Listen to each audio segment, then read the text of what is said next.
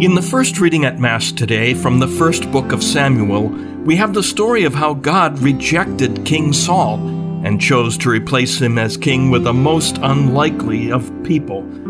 Do you know who that was? Hello, I'm Father James Kubicki, and the person God chose was a son of Jesse, but he wasn't any of the older, stronger, wiser sons, the ones that the prophet Samuel thought surely God would choose.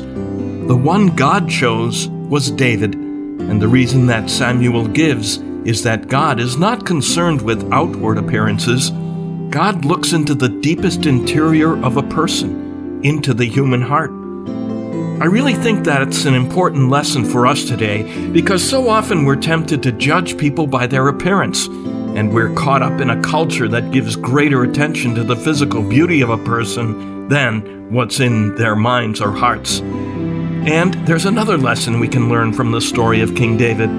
He was, as the Bible says, a man after God's own heart. And if you follow his life story carefully, you will see that he was also a sinner, just like us.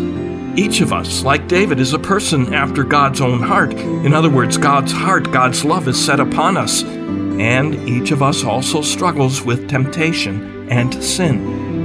Here's a thought from Pope Francis about this particular reading. We have all been chosen by the Lord to be baptized, to be part of His people, to be saints.